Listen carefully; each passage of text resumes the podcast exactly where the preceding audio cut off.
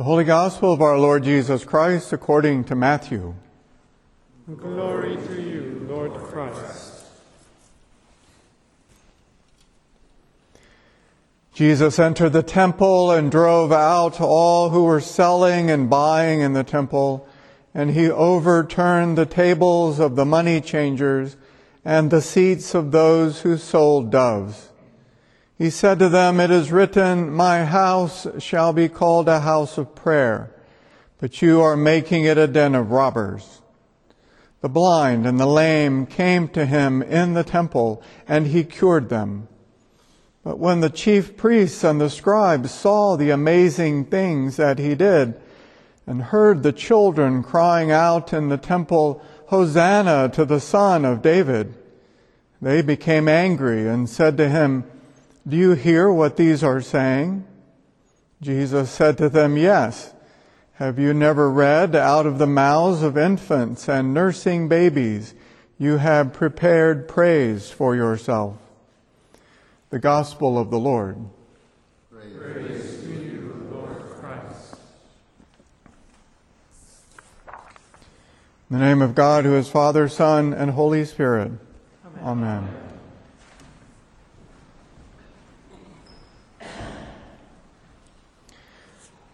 It begins with a few stones to mark a place.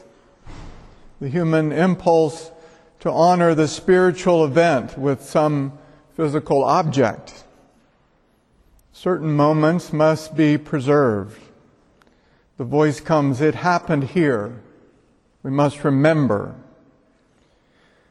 In the other optional reading from the Old Testament from Genesis 28, Jacob says, Surely the Lord is in this place. This is the dwelling place of God. This is the gate of heaven. Put the stones here. Give it a name. Simple monuments evolve into more elaborate holy places, a tent in the wilderness, an ark to hold the tablets of the law, those most sacred of objects, then songs in strange lands when there is nothing left but the memory of what was left behind, what is gone. In the reading we heard from 1 Kings during the reign of King David and then his son King Solomon, the way of honoring and marking God's presence takes a giant leap. They symbolize their identity God's presence in stone and wood and silver and gold. God commands David to build the Lord a house. Solomon inherits the task of the main construction of what becomes the first temple. But the Lord is not like other deities whose presence is localized and contained in an object or place. The earth is the Lord's. The heavens declare the glory of God. As Solomon dedicates the temple to God for worship, he is quite aware of both the potential and the danger of what he is doing. This will be a place of true devotion and celebration. This can also be a place of idolatry and hypocrisy. What does it mean, Solomon wonders aloud, to build a house for a God who is everywhere? The completion of the temple only makes the issues more urgent in the succeeding centuries.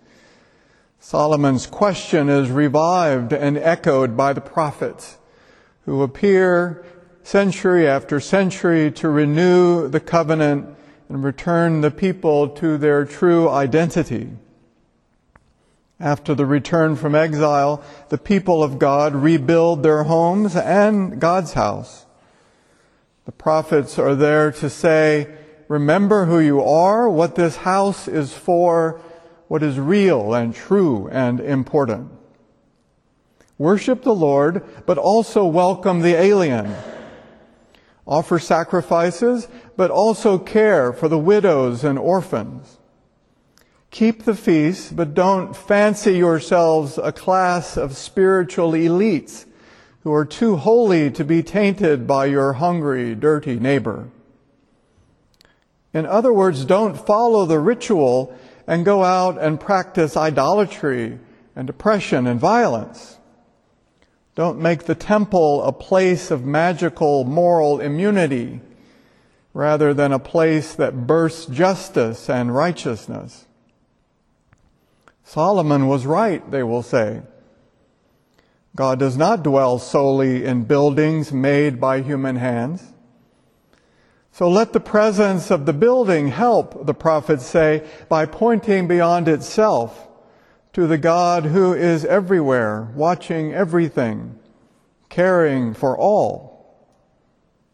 The purpose of the temple was to embody and celebrate God's love for all, especially the poor, sick, and other outcasts and unclean. It devolved into Solomon's worst nightmare. It became a nationalistic weapon used to divide and exclude. Ultimately, after generations of apathy and carelessness by many, the Gentile court, the place that marked the welcome by God of all the nations, had become a trading post and an unjust one at that. Into this world, Jesus comes. And by this time, many of the temple elite in his day did not occasionally fall into corruption and injustice and then repent. They institutionalized their evil and justified it with claims to covenant faithfulness. They established patterns of injustice in the name of God, rationalizing prejudice under the guise of ritual purity, modeling exactly the opposite of the vision of the temple in the name of preserving the holiness of the temple. Jesus' cleansing is a dramatic reminder that the human relationship to the sacred place or object or ritual can become corrupt if it is preserved solely for reasons of power, enrichment, or the preservation of boundaries around the holy that mark some as worthy and some as unworthy.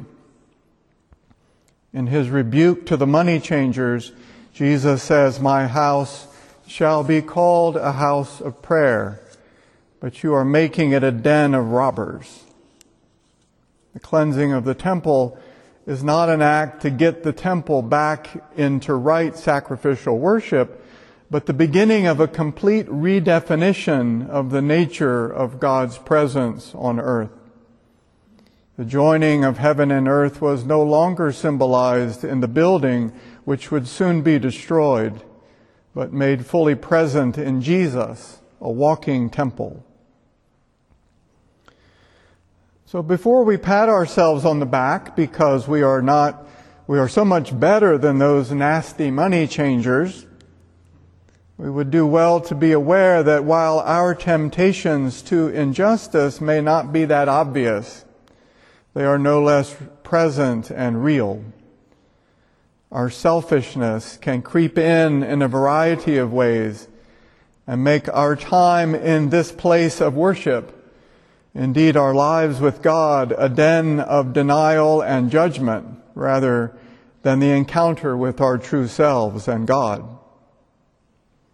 We can succumb to the robbery of performance, of legalism, or more popular, going through the motions day after day with little or no real engagement with the inner journey of growth the apathy which may gnaw at our spirits may not be obvious or visible. And we can content ourselves with having followed the form with our bodies when our spirits may be asleep or far away. Lifeless routine and vain repetition, wearing the mask of holiness, is a tragic avoiding of the call to be the very temples that we are.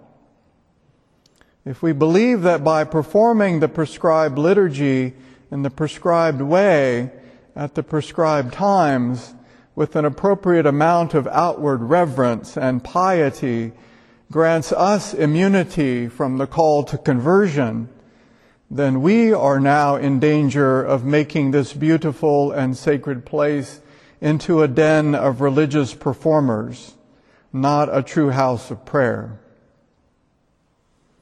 But will God indeed dwell on the earth?